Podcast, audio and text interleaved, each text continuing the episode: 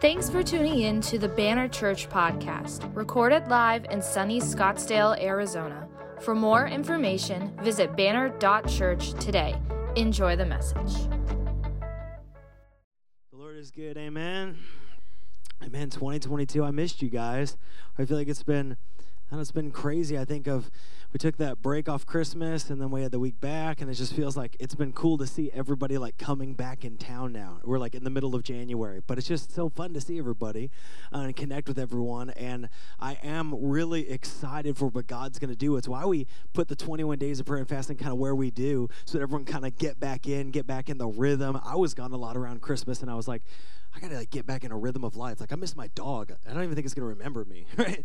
Um, but I'm excited, excited that you're here. Excited to see some awesome faces, even way in the back. Love you guys, everybody here. Um, it's really a blessing, I think, to share today as we begin our 21 days of prayer and fasting. And now I, have preached fasting sermons. Last week I I preached a very long fasting sermon. I think there was 32 scriptures in there. But uh, this week we're not specifically talking on fasting. This year I really specifically want to share with you the vision that I believe God has given our church for 2022. Every year we talk about it. You know, I was joking in first service that the vision for 2021 was uh, living the way of Jesus Christ. Because I don't know about you, but coming out of 2020, it wasn't like we're going here, we're running here. It was like we're learning how to walk again, right? And uh, we're getting healthy. But this year, I feel like God is calling us as a church out to the missional work of the gospel of Jesus Christ. And so, man, I believe He's got some great stuff to the point that God has already begun begun to move this month in really powerful and affirming ways that uh, sometimes you go into the fast, you're like, I hope for great things. Uh, this year, I'm going into the fast just already seeing God move.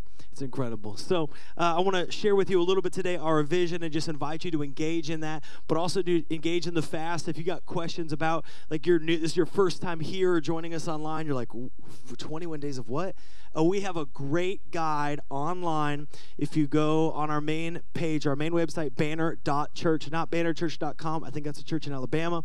Banner.church. Uh, there's a guide that tells you everything, well, not everything, a lot that you would need to know about fasting and uh, can can set you up. And then we're going to have a worship night tonight. Gillian and I are going to lead that in just a time of prayer and uh, praying over one another and worshiping together. So it's going to be a really really good time. But uh, I, I'm really honestly honestly excited for what God is going to do. So let's pray together. We'll jump into it.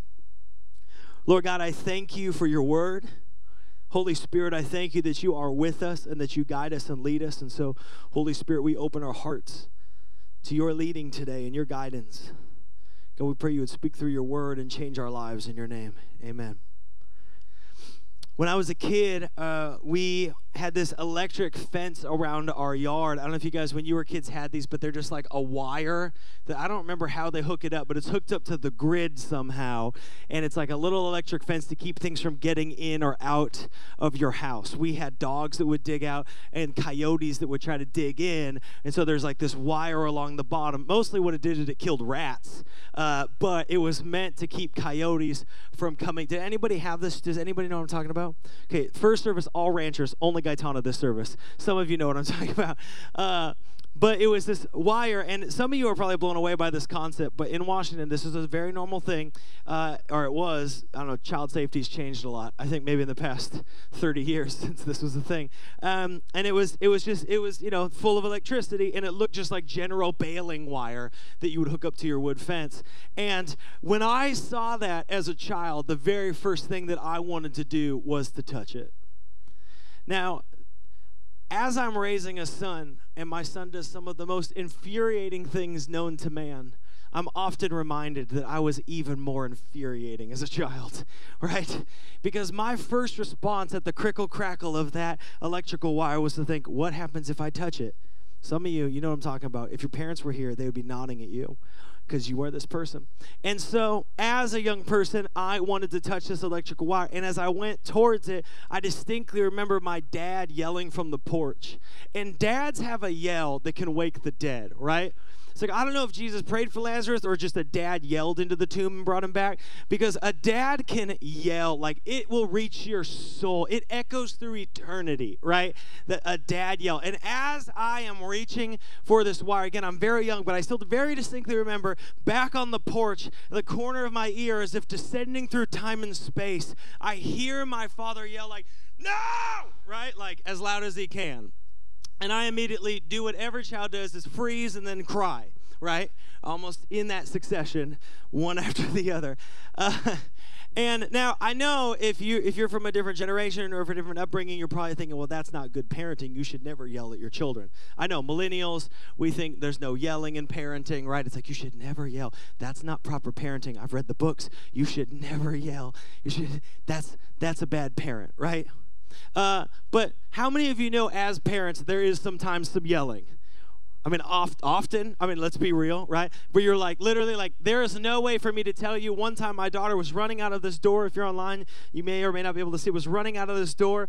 And she loves to run, and they kind of peek out of doors, and she was three. And I saw her fingers in this metal door as the door was slamming. And all I could think to yell was, not stop it, get away. I just yelled, fingers!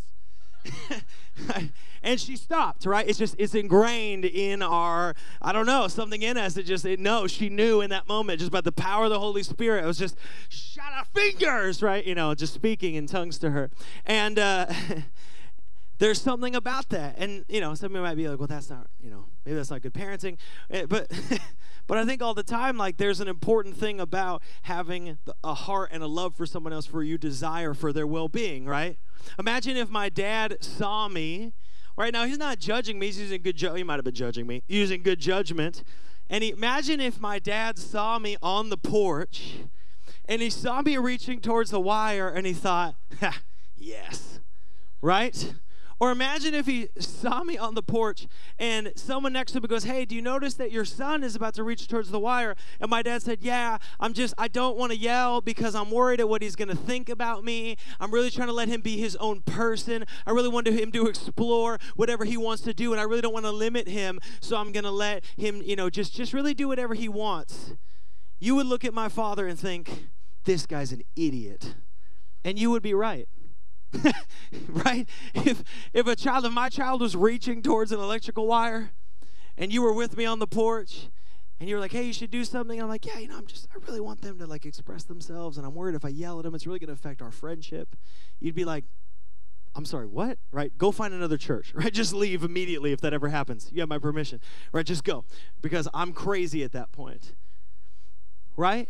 Because the reality is to know that someone is on the course or trajectory towards danger and maybe even death, and to say nothing is not loving. To know that someone is going to have something dangerous, potentially deathly, befall them, and if you say you love that person, to say nothing or to affirm the trajectory towards death is not loving to step in, even if imperfectly. Right? If you're like, I don't know if we should yell, you know, but it, I'll take imperfectly stepping in because we're imperfect people. To step in and desire the well being of others, that is actually loving.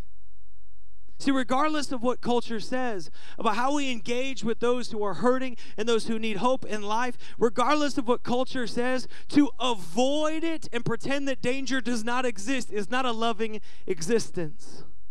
To step in is loving. Are you with me? Are you following me here? Let me let me bring it home for a second. I read a recent study on Christians in America. Some of these are really encouraging.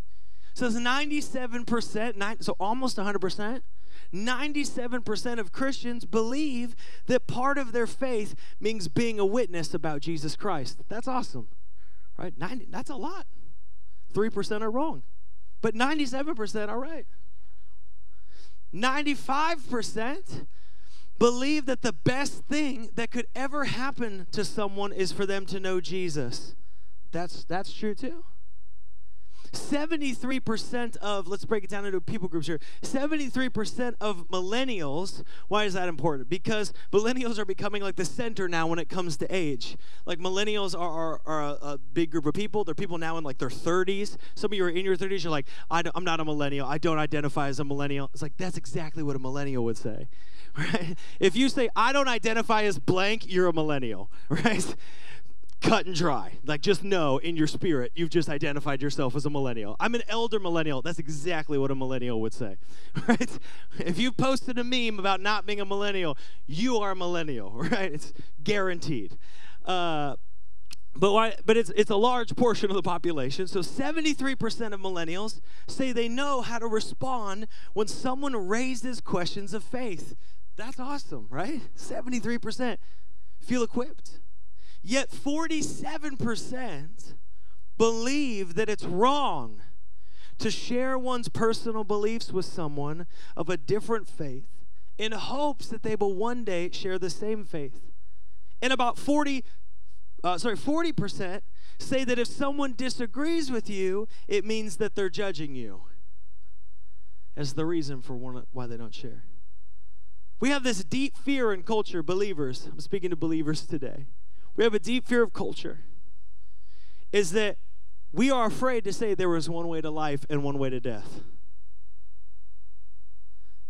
What these numbers tell me is that we know the truth of Jesus. We believe that it's life changing. We believe that it's the best thing that could ever happen to anybody. And most of us feel prepared to answer questions of faith, but we won't. We are afraid, heaven forbid, that we offend somebody with the truth that could change their life. And because of that fear, we are missing one of the greatest opportunities to bring hope and life to people who are hurting and broken. Church, I think 2022 is the time to start stop fearing the world and start loving the world as Christ did. Now, I want to clarify as soon as I say loving the world, some are like, wait, I thought John said don't love the world. Let, well, let me clarify. We don't love the world like the world wants to be loved through the act of participation. See, God loves the world not with the selfish love of participation, but with the selfless, costly love of redemption. And you know that we're part of that story. In 2022, I feel like God is beginning to stir in our hearts and speak to our hearts to join in that story with the call of come and see. Come and see the God who can change your life. And so today I want to offer an encouragement because, very importantly, we are not alone in this call, nor are we uh, blind in trying to follow what kind of example and how do we share the hope of Jesus Christ? How do we share the love that, that, that God has given so freely? How do we do that? Luckily and thankfully, Jesus has given us a profound example because though I am imperfect, He is perfect. So I want to look at that example together in John chapter 4, verse 1. If you brought your Bible, go to John chapter 4. If you didn't bring your Bible, don't worry. Our slides team worked very hard to put them on the screen for you. Can we thank our tech team? We got Davis, we got Patrick back there. Awesome. Love them. Great job, guys. But let's read it together. It says, Now, when Jesus learned that the Pharisees had heard that Jesus was making and baptizing more disciples than John, although Jesus himself did not baptize, but only his disciples, he left Judea and departed again for Galilee. And he had to pass through Samaria. Someone say Samaria. Oh, come on. It's a Someone say Samaria. Yep, you wandered into a Pentecostal church. Welcome. Samaria, called Sychar, near the field that Jacob had given to his son Joseph. Jacob's well was there, so Jesus, wearied as he was from his journey, was sitting beside the well. It was about the sixth hour. Now, if you've been at church, you might have heard a sermon on this scripture. And so you might be going through or playing through thoughts or different ideas on what it, what the result would be. The thought would be here is what I want to invite you and how I want you to invite invite you to participate in the scripture today is very distinctly look at what Jesus is doing. Look at the heart of Jesus here and begin to study and be a disciple of the heart of Jesus in this moment. It says Jesus went through and he came to a town of Samaria. Someone say Samaria again. Samaria. Okay, good. We got it in our mind. Samaria, uh, and he meets a Samaritan, and Samaritans were people from Samaria, right? And what, what is Samaria? Let me give you a little brief explanation. We're not going to go through the whole book of First Kings. We are going to do a 10 week series on the book of Judges coming up, but totally separate idea. Uh, first kings in first kings we see that the kingdom of israel the people of god is separated into two kingdoms they split and you have the kingdom of israel and the kingdom of judah and then there's a, I don't know, all throughout First Kings is a record of basically just all these terrible kings who do one terrible thing after another. But one of these happens to be this person. First Kings 16 23. It says, In the first year of Asa, king of Judah, says another guy named Omri began to reign over Israel. Amen. And he reigned for 12 years. Six years he reigned in Tirzah. It says he bought the hill of Samaria from Shemer for two talents of silver, and he fortified the hill and called the name of the city that he built Samaria after the name of Shemer, the owner of the hill. So, in the divided kingdom, there's one place of worship, Jerusalem, and now they're setting up a second place of worship, a second dedicated place in Samaria. There's divisions occurring between these two kingdoms that were once, in God's plan, one kingdom, one place. And what happens is at different points, different armies come in and take over either Judah or Israel uh, to different varying levels of terribleness as they wander from God, as they rebel from God, and then cry out to God. But in one profound moment, and the biggest one, the Assyrian Empire comes and captures Israel. And in capturing Israel, they take away a majority of the people in captivity, but they leave some people behind in the area of Samaria, the area of Samaria. And what they do, because they're very smart, is instead of occupying a group of people, they send their people to intermarry into the, the, the Jewish people and begin to interject and interweave their religious cultures and customs into that. Because it's hard to uh, occupy a nation, it's costly, but it's a lot easier if you just make them you. Because it's like, who are you rising up against? Like, your cousin Daryl, right? It's like you're the same, right? And so that was that was the plan. A lot of nations have done this, but that was the plan. Um, tensions arose when the people of Israel are released and sent from captivity back to rebuild the walls. And Nehemiah, right? All these things, right? When people begin to come back into that area, or people of uh, what they would consider more pure Jewish heritage live in the area, because now there's a conflict. Because you have this group of people that intermarried, intermixed, their religions intermixed. Then you have this people that very proudly are committed, though, you know, debatable how much they intermix with everything else, very proudly were committed to, to uh, the Jewish tradition. And so what happened is you had these two groups of people that were actually decently similar but profoundly different in many ways, but they lived right next to each other. And in the Roman protectorate of which Jesus is functioning in, they are not separate things, they're just one big covered and covering thing.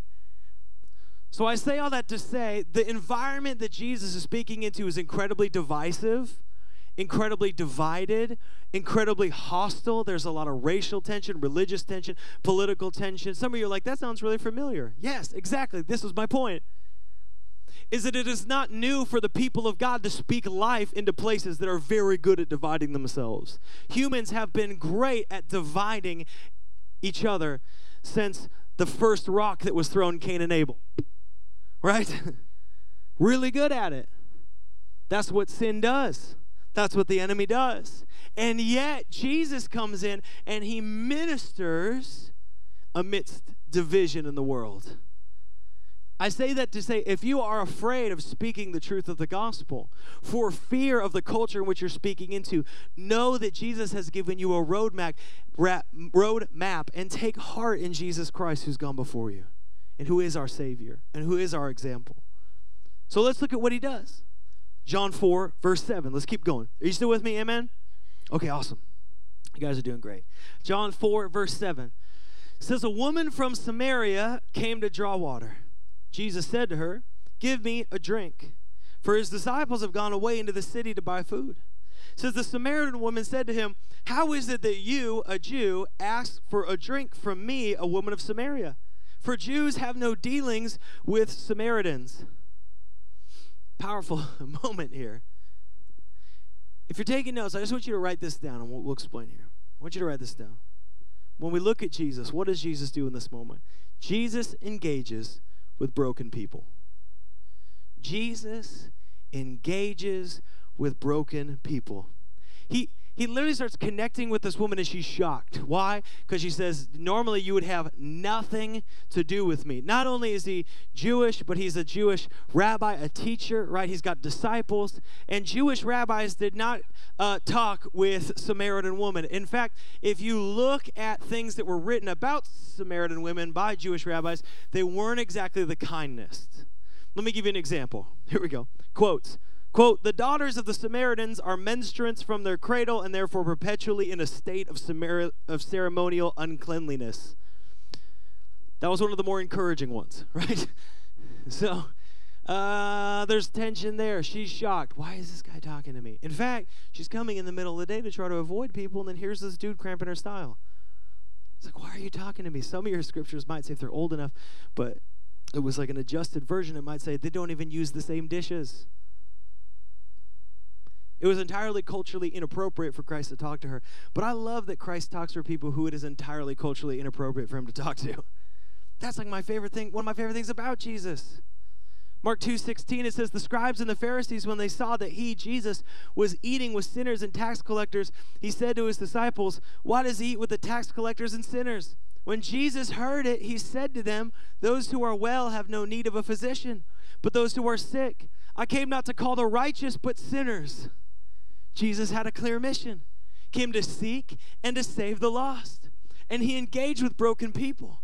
But he engaged with broken people, like he said, like a physician. What does a physician do? He heals. Imagine going to a doctor and you're like, hey, I, I, I, don't feel good. Something's wrong inside. And they were like, well, best of luck to you. I would hate to offend you by pointing out any of the things wrong with you. So I will release you back out unhealed. Beloved. You'd be like, this is the worst flippant doctor I've. Some of you have been to doctors like that and you have, you have some deep trauma from it, right? what is it supposed to do? Receive you, offer healing, and send you. That's what Jesus does. That's what Je- Jesus takes people exactly as they are, but he loves them too much to leave them in deep, deep, dark brokenness. He takes us, he heals us, he renews us, he restores us to the joy of salvation, and sends us out to do the same. That's what he does. He engages with broken people. Hear me today. If you feel in your spirit that there is a sense of brokenness, where you say, Man, there's something in me that is not right, is not connecting. There's a longing in my spirit for something. I, I don't know what it is, but there's a longing for something more. Hear me that Jesus receives that seeking heart. That heart that says, I long for more, but I don't know what the answer is. You do not offend Jesus by being broken, by being seeking, by being messy. But hear me today if you know the hope of Jesus, you're a believer in the hope of Jesus today, can I encourage you? Look for broken people as Jesus did.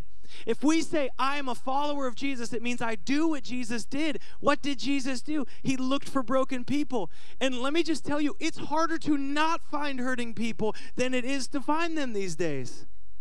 If you have not met somebody who is hurting and broken, there's enough in this room to keep you busy for a while. There's enough at your grocery store and your family, there's enough at your work. People who need the love of Jesus Christ manifest in their life. And I want to tell you, it does not go by your strength or your power, it is just your willingness.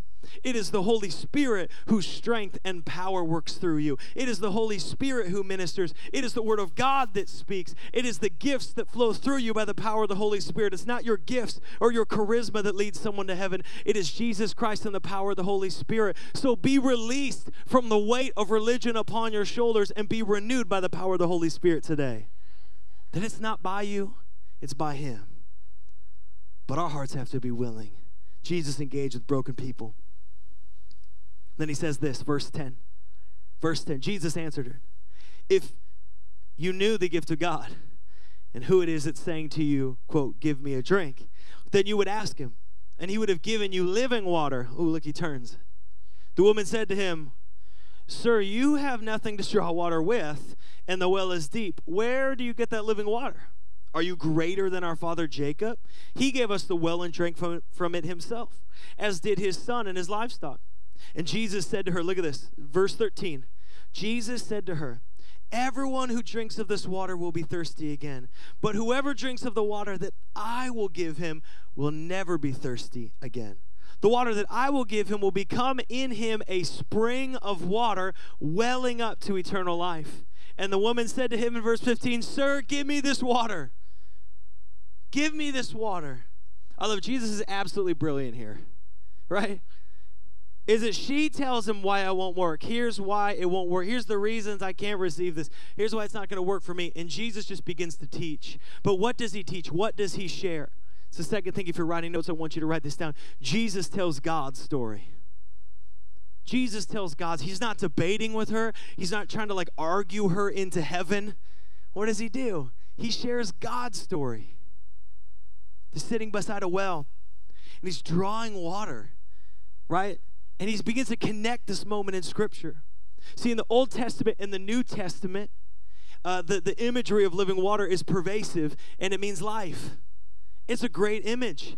Like when it, I love when it rains here. I don't know if you're a fan. I love when it rains here. I'm from a place where it rains and I hate that, but I love when it rains here because it's like four times, right? So when it rains, it's like, yes.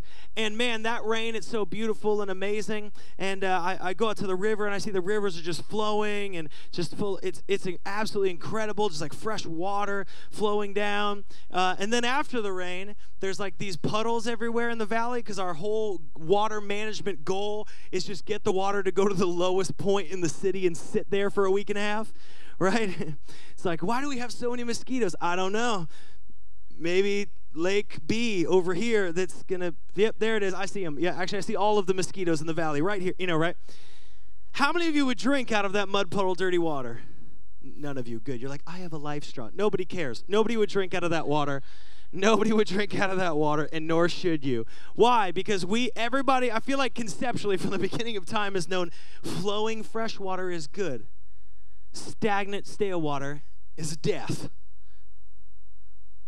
And so, consistently in Scripture, there's this image that God is the fountain of life, and that when we as people try to go our own way and dig our own cisterns, the choice is death. Let me tell you, Jeremiah. That's what he says, 213. For my people have committed two evils. They have forsaken me, the fountain of living water, and they've hewed out cisterns for themselves, broken cisterns that can hold no water.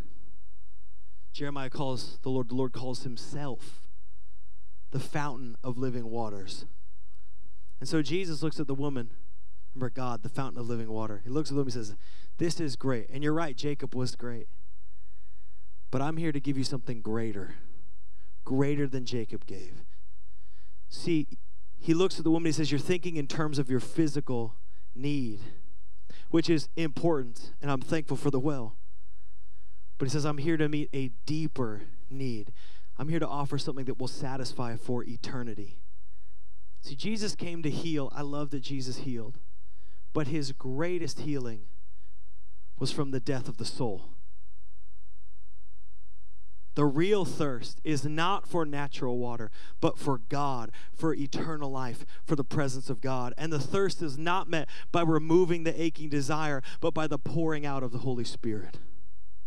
He says, This water will become in him a spring of water welling up to eternal life. Goes back to the prophet Isaiah 12. Isaiah 12, 3 says, With joy you will draw water from the wells of salvation. Isaiah 51, 55, 1 says, Come, everyone who thirsts, come to the waters, and he who has no money, come buy, eat, come buy wine and milk without money and without price. People say, How can I begin to share? We say 95% of the people believe it's part of their faith. 97% of people believe that it should be, uh, it is the greatest thing you could ever receive, and yet many people struggle to share it. Why? I think it's because often we are so focused on us, but could we just begin to tell God's story? Could we just begin to be led by the Holy Spirit to talk about who God is, to not try to argue anyone in to a relationship with Jesus, but to speak straight to the heart and share who Jesus is, share who the Lord is, that God is loving and gracious and kind, that He is slow to anger and abounding in love, that He is the Father to the fatherless, that He is hope for every future and healing for every past, that Jesus Christ came to bring you new life so that the old is gone and that the new has come. So when God looks at you, He does not see your sin and shame, but He sees the righteousness of Jesus Christ. And if anyone is in Christ, the old is gone, the new has come. You are a new creation, baptized and raised into life through Him. And it doesn't matter what someone has put on you or said about you, what they've done to you, what they've spoken over you. It matters that God in the Most High has said that you are loved, deeply cherished, deeply valued, so much that He sent His Son for you and celebrates the day you receive Him and celebrates the day He receives you into eternity. Let's begin to tell God's story, church. Let's begin to tell the Lord's story. That's the foundation. Now, what we see is the woman is kind of stuck in physical terms in that last verse we saw in verse 15. It says, The woman said to him, Sir, give me this water so I will not be thirsty. And she adds this, or have to come here to draw water. Those are two things. So I'm no longer thirsty. I no longer have this yearning. You say there's a greater yearning. so I no longer have this yearning, nor do I have to come here. Why would it matter if she had to come there? Who cares? It's, it's like a normal part of life. But it does matter when we understand that here's a woman who was coming to a well in the middle of the day, a time when no one would come. And it's highly speculated about because of what we're going to read why she was not coming when everybody else would come to the well. She went by herself. And Jesus, very importantly, does this in this moment. As she begins to ask this question, he does this third thing. I want you to write this down if you're taking notes. Jesus connects with her story. Everybody has a story, and every story matters. Your story matters. Your life matters. Your testimony matters. And I know because I know Jesus Christ that when God transforms your life, that even the trauma and the pain and the hurt, all of a sudden God begins to renew and build a testimony. So you didn't know He was a part of your story, but He is, and you're a part of His story. And Jesus, he doesn't attack her. He doesn't get bummed out. He doesn't get frustrated. He goes straight to her heart and he engages with that place of desperation. Why is she here in the noonday sun when nobody else would be drawing water? Why is she avoiding others, right? No one else would be here drawing water. Why, why is she here? Often people will reveal their heart and they will reveal their desperation if you are just willing to listen. And so, verse 16, it says this. You still with me? Amen? Okay. Jesus said to her, Go, call your husband and come here. And the woman answered her, I have no husband. Jesus said to her, You're right in saying, I have no husband, for you have had five husbands, and the one you have is not your husband. Okay, that, that's an important little line there. He says, You've had five. I was reading, and again, this is always hard to, to, to decipher a little bit, but that in rabbinical tradition, more than three was considered insane, like totally unrighteous. Like once you got to three, you're done. But importantly, the, the language he says here is the one you are with now. It's not saying your husband now. He says the one in the wording, the one you are having relations with is right now. So the dude you're banging's not your husband either. That's what he's saying. I think that's painting a picture of maybe why she was avoiding others. The shame. It is amazing what our shame will make us do, but usually it makes us hide. And says, The woman said to him, Sir, I perceive that you are a prophet. Our fathers worshiped on this mountain, but you say that in Jerusalem is the place people ought to worship. Jesus said to her, Woman, believe me, the hour is coming when neither on this mountain nor in Jerusalem will you worship the Father. It says, You worship what you do not know, meaning like the people of Samaria worship what they don't understand. We, the people of Israel, worship what we know, for salvation is from the Jews. But the hour is coming and is now here. Hear that again. But the hour is coming and is now here when the true worshipers will worship the Father in spirit and truth. For the Father is seeking such people to worship him. God is spirit, and those who worship him must worship him in spirit and in truth. In verse 25, the woman says to him, I know that the Messiah is coming, he who is called Christ. When he comes, he will tell us all things. And Jesus said to her, I who speak to you am he. I who speak to you am he. What do we see here? We see a woman who is living in sin and shame, who is likely culturally excluded, who has a sense of desperation for her spirit, her spirit. She says, Give me this water so I don't have to come out here and face this and do this and live this again. Hear me, when you encounter brokenness in the spirit, there is always thirst. And believers, I, I, think it's time that we truly, honestly believe that every person has that God shaped hole in them that can only be filled by the power of the Holy Spirit in Jesus Christ. I think so often we're so easy to write away the fact that we have found the hope and healing, the, the, the reason for life and existence that is Jesus Christ. We're like, well, maybe if we get around to it. No, it's everything. Jesus is everything. He is life now and life for eternity. Nothing will satisfy. Nothing will satisfy your soul. The great thing about believers is you can take us all seriously upon our own personal testimony because every believer I've met believes in Jesus Christ because their soul was unsatisfied till they found satisfaction in Jesus Christ. God has given us this great purpose. If you're going into 2022, you're like, what is my purpose for 2022? What's my purpose? I got to get like my vision books out and my like uh, business, like, you know, terminology, and I got to get my vision board, and I got to do all these things, get my vision. Let me, let me just give you some vision and purpose for 2022. You ready? It was the same vision and purpose for 22, but it's going to be for 2022 as well. Ready? You have been given a purpose by Jesus Christ to supply living water to those who are in the desert of their soul. God has blessed you to supply, not by your power, not by what you've done, but God has given you the gospel, the good news, to share with others that they might have eternal life. He has given us great purpose. And if you are in prison or you're in a hospital, or you are in a wheelchair, or you are in the best business position you've ever been in your life, or the best financial position, or you are uh, at home constantly and struggling to find ways to reach out to connect to others, listen, you still have a purpose. That is to share the good news, the hope of Jesus Christ that is living water to the desert of the soul. But I want to encourage you in order to share, you have to listen. You have to listen. You know, that's why we fast we fast to listen most of the time. Because, like, our lives, like the radio's on, the car's on, the kids are screaming, and things are happening. We're focused on this and the desires of the flesh and the longings of the spirit. And in fasting, we shut all of those off except for this one thing. Doesn't matter how good your radio is if your TV's on 100. Fasting allows us to focus on those and connect in those ways, and to listen and to engage. But I love is that Jesus reveals her heart her sin and her shame, and she's blown away. But what I love is he doesn't bring it up to shame her. Are you with me? Say amen if you're with me here today. I, I, want us to hear this. Jesus does not bring this up to shame her. At no point in this dialogue do we feel like Jesus is being excessively cruel, maybe blunt, excessively honest, right?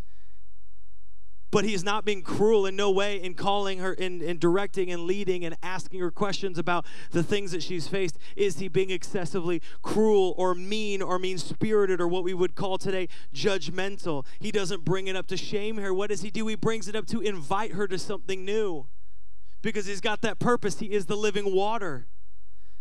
He's brought it up because if anyone is in him the old is gone the new has come. Listen church sin is deadly it leads to death, right? I think because we've been an institution in this country so long, the urgency of the reality that sin is deadly has been lost on us. But sin is deadly, it leads to death. Right? It, it is the poison well. And though it might taste okay for a while, poison is still poison. That's why my dog tries to drink antifreeze. Why? Because it tastes sweet, but it's going to kill her. Say, don't let her drink it. Well, I just want her to do whatever she wants to do. It's like, are you serious? you must hate that dog then. We need that urgency. And what happens is uh, he begins to share with her and speak to her, and she immediately begins to disqualify herself. She says, Well, if you go back in, that, in the scripture, if you still have your Bible open, uh, it says that she says, um, Sir, I perceive you're, you're a prophet. Your fathers worshipped on this mountain, but you say in Jerusalem is the place we need to worship she immediately begins to disqualify herself. This happens all the time as God begins to speak into someone's life. They begin to list all the reasons that it shouldn't be. God says, You're a child of God. And then the voice in your head is like, No, you're actually this other thing. And you need to tell the voice in your head, like, Get in line. Because King of the universe usurps mean things I say to myself at night, right? the King of the universe, the King of glory, usurps all that. And what I love is that Jesus, he's not, he's not harsh, but he's so direct. He says, listen, it's going to come to the Jews, meaning the Messiah is going to come. The promise of David is going to come. And I love that there, there's the temple and full of the presence. And he says, but listen, the time has come and is now here that true worshipers will list, worship in spirit and truth. That's so important. He says it's coming when there's going to be a time where it's not going to matter if you're in Jerusalem or in Samaria or on this hill because you're going to worship differently. How differently? He says, well, in spirit and truth. And he says, the time is here. Why? Because there was the temple, of God's presence. When Jesus comes to the earth, he is the temple of God's presence.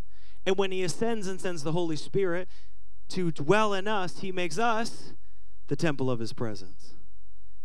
Let me sum it up in, in terms here. Stop disqualifying yourself from the mission of God for your life. He's made you his temple.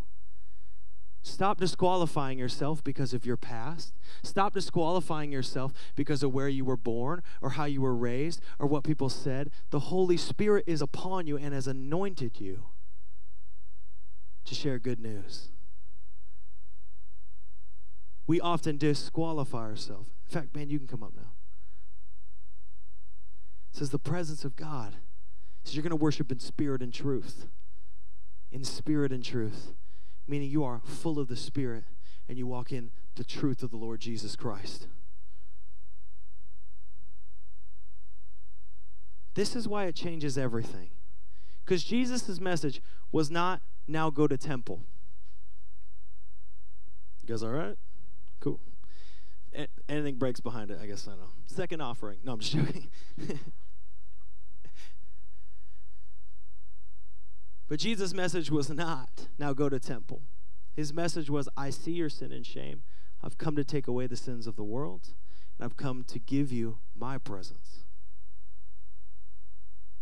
And it says in John 4 27, it says, Jesus' disciples came back and they marveled that he was talking with a woman, but no one said, What do you seek? or Why are you talking with her? Good call. And it says, So the woman left her jar and went away into town and said to the people, Come see a man who told me all that I ever did. Look at that again. It says, The woman left her jar and went away into town and said to the people, Come, see a man who told me all that I ever did. Can this be the Christ? And it says, They, the people, went out of the town and were coming to him, Jesus Christ. Church, I think we might have overcomplicated this whole thing. I think we might have overcomplicated it. I'm just saying, this is literally my job. And I'm just here to tell you, church, I think we might have overcomplicated this. Because what I see here is a woman who, at the beginning of the day, was hiding from people, was ashamed, was living in a, a sense of sin and shame, and ends the day as the new town missionary. Right? She is leading people to Christ, not to her, not to a church service, to Jesus Christ. To Jesus. She's not saying she has all the answers, just I found the guy who I think might. She doesn't have a sense of pride. She doesn't have a sense of, of it's all about her. She's just saying, Come and see. Come and see. See, the problem, church, is that I think if we can we be honest, 2022? Let's be honest in this in this year. I think that we have made sharing the hope of Jesus so huge and ambiguous that that means we don't have to touch it on a daily basis. Because if it's big, if it requires a certificate and like a class that you got to go through and a discipleship curriculum, then you don't really have to touch it on a day to day basis. But I want to encourage you that we were created for so much more than that. We were created for God to move, for the Holy Spirit to move through you. And here's this woman who went from beginning in shame to now going through the streets to the very people that she was supposed to avoid, saying, Come and see, come and see, come and see. She didn't have a degree. She didn't have town approval. She didn't have a ministry ladder. She didn't have anything figured out. She didn't have, like, oh, I got to get three coaches so they disciple me to the future. All that is neat. I love all that stuff. But she simply had the encounter with Jesus Christ and a call to come and see. And it says in verse 39, it says, Many Samaritans from that town believed in him, Jesus, because of the woman's testimony that said, He told me all that I ever did. What a testimony. Like, that's hiding nothing. Yeah, he told me everything. That means I'm not ashamed about anything. He told me everything I ever did. It says, So when the Samaritans came to Jesus, they asked him to stay with them. And he stayed there for two days. And many more believed because of his word. And it says, Then they said to the woman, It's no longer because of what you said that we believe, for we have heard for ourselves. We know that this is indeed the Savior of the world. What a declaration! What a declaration. What a declaration. Church, we've overcomplicated it. We've not overcomplicated the gospel. I love learning. I love growing. I love finding more and discovering more. I'm saying we've overcomplicated it for us.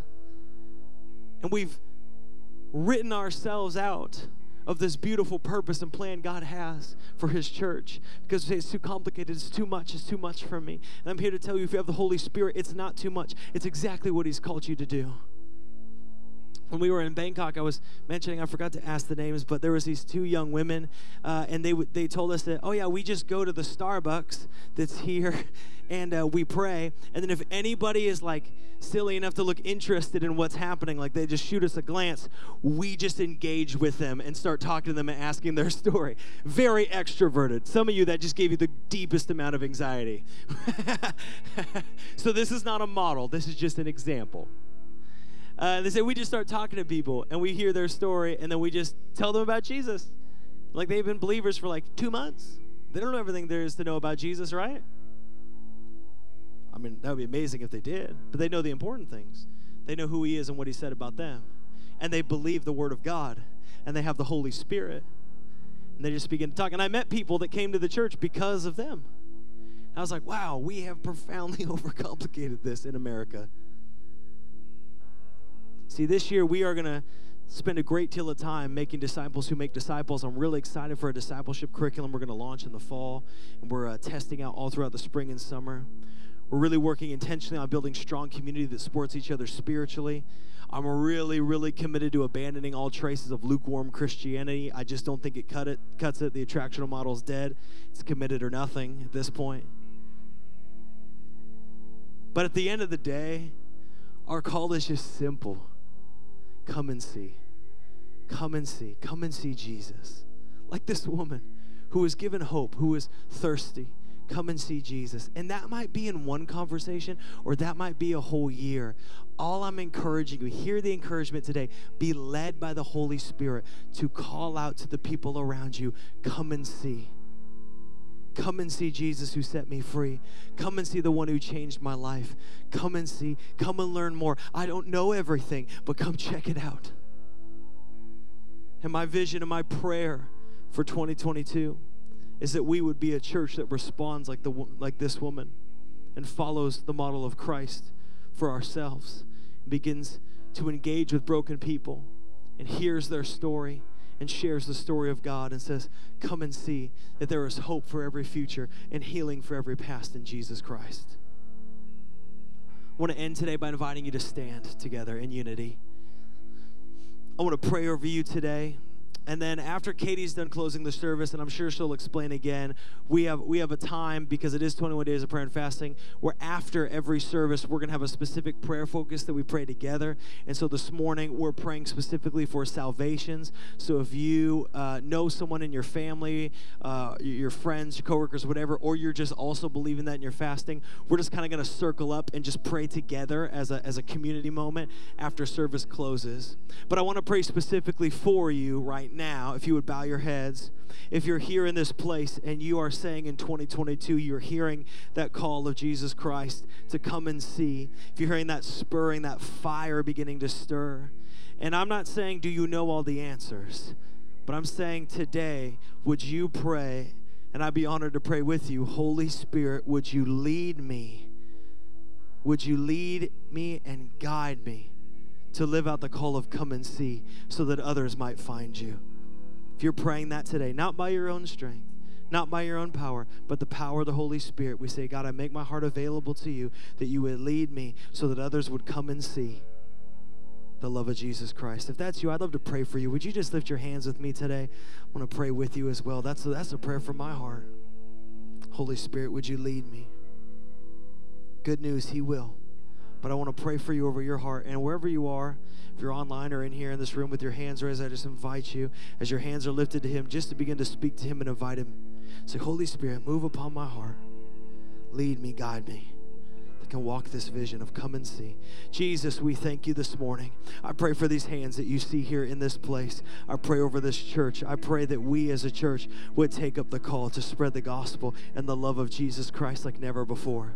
God, that we would not be afraid we would not live in fear of the opinions of the world, but we would walk in the authority of Jesus Christ by the power of the Holy Spirit. God, I pray for those right now who even they, they might have somebody on their heart that they are longing to see come to know you. I pray for breakthrough in that relationship, even today, even right now. And that the call would be simply not to debate somebody or argue somebody into heaven, but very simply would be to show and declare and, and really um, experience the great revelation of your love for their life. And God, I pray for those this morning that are feeling maybe unequipped or feeling like they don't even know anybody. God, I pray you would just encourage and use them this morning, that you would work through them, that you would give them eyes to see, that you would give them ears to hear, and that 2022 they would take the great purpose of bringing living water to those in the desert of their soul. And we pray life in the name of Jesus.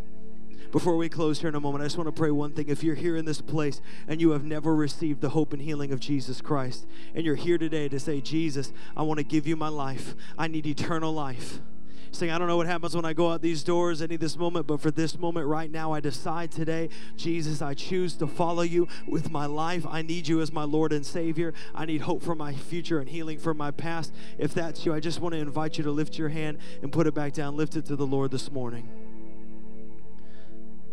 I want to pray for you here today. I want to pray over your heart this morning. And then, if that was you that made that choice, I invite you at the end of service to come back. I'd love, uh, my wife would love to speak with you and encourage you, begin that journey. But I want to pray for you today. Jesus, I thank you that if anyone is in you, they are a new creation.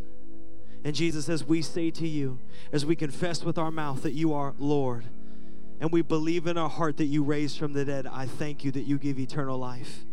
I thank you for the Holy Spirit. And I pray right now for those who made that choice, I pray hope and healing upon their spirit. I pray you would do a miracle in their life today, and we receive and rejoice over their life that is secured in heaven. And we praise you for your great and mighty and endless love for us. You are worthy to be praised. In Jesus' mighty name. All God's people said, Amen. Can we praise the Lord together? Thank you for listening to the Banner Church podcast. We hope this message was impactful for you. Check the episode notes to visit our website, follow us on social media, and subscribe to our podcast. We'll see you again next week.